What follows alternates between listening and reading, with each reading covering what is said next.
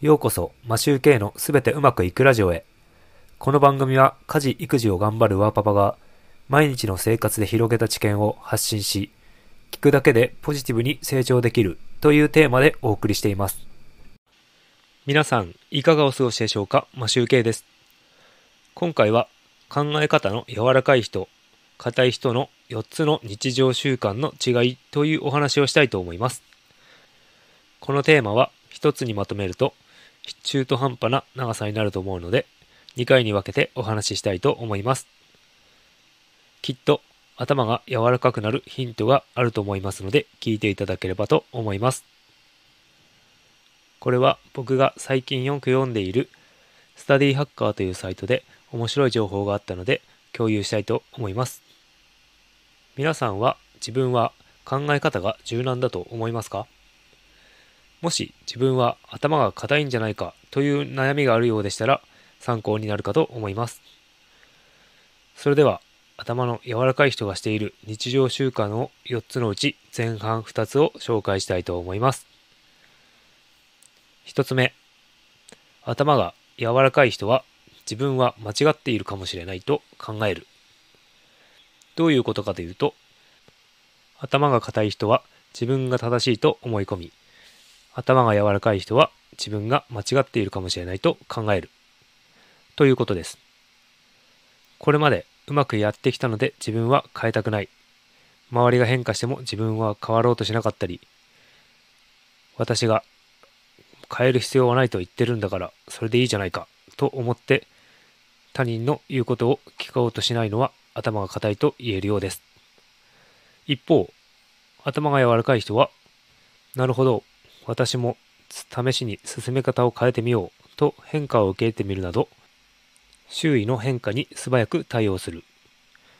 私は進め方を変えなくても良いと思うのですが、皆さんが変えるべきだと考える理由を聞かせてもらえませんかと建設的に対話をする。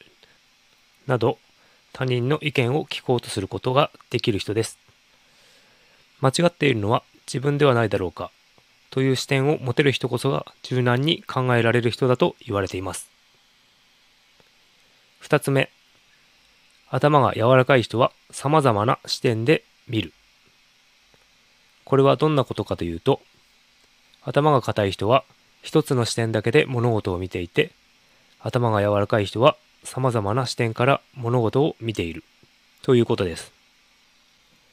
考える技術と地頭力が一気に身につく東大志向の著者の西岡さんによると、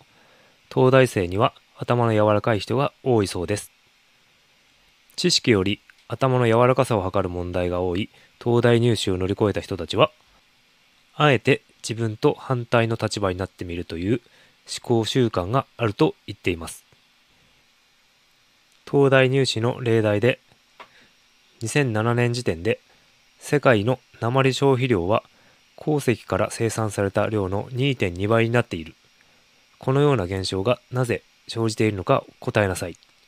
という問題で生産側だけの視点で見る人は頭が固いと言えます。視点を変えて消費者側からも見てみると、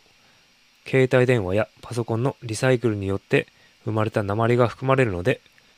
消費量が生産量を上回るという答えを導き出すことができるそうです。一つの視点にこだわらず、複数の視点を持てば、おのずと頭を柔らかくできて、一つの視点では解決できなかったことが解決できるようになります。視点を変えるだけで答えが見えてくるなんて面白いですよね。問題の解決策が出てこないときは、複数の視点で見てみると、柔軟に考えることができるんですね。とても興味深い内容だと思いました。今回は前半の2つを紹介しましたが、いかがでしたか？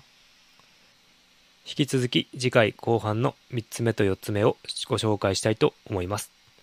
それではまた次回お会いできればと思います。マシュウケイでした。